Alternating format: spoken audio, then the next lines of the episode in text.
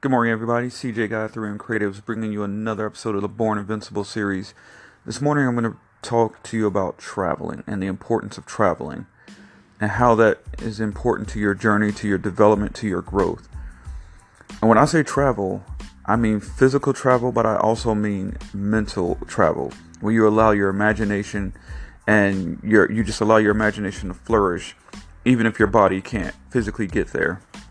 And there are ways to do that, simple ways. So, the importance of traveling on your to our journey and our growth spiritually, mentally, emotionally is so important. We have to get out of our comfort zone, and that's what travel is. It's getting us to unfamiliar places, typically places we've never been before. But you'll notice something when you start traveling, you travel outside your town, when you travel outside your neighborhoods, when you start traveling to places that you've never been before, life takes on a whole new meaning. You understand that your world is bigger than your neighborhood, it's bigger than your community. Last night, I was reading a story in the Washington Post about a young man who was killed in Washington, D.C., um, over his uh, pair of Air Jordan sneakers.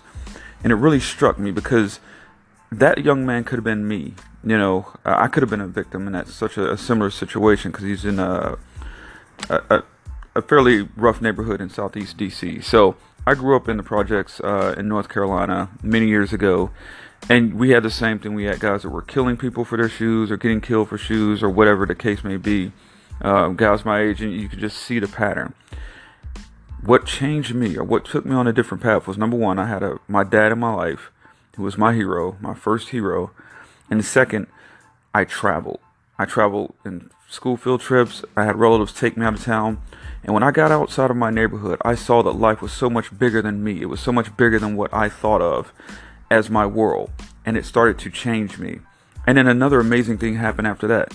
I started reading. When I couldn't physically travel to places that I wanted to travel to, I started reading.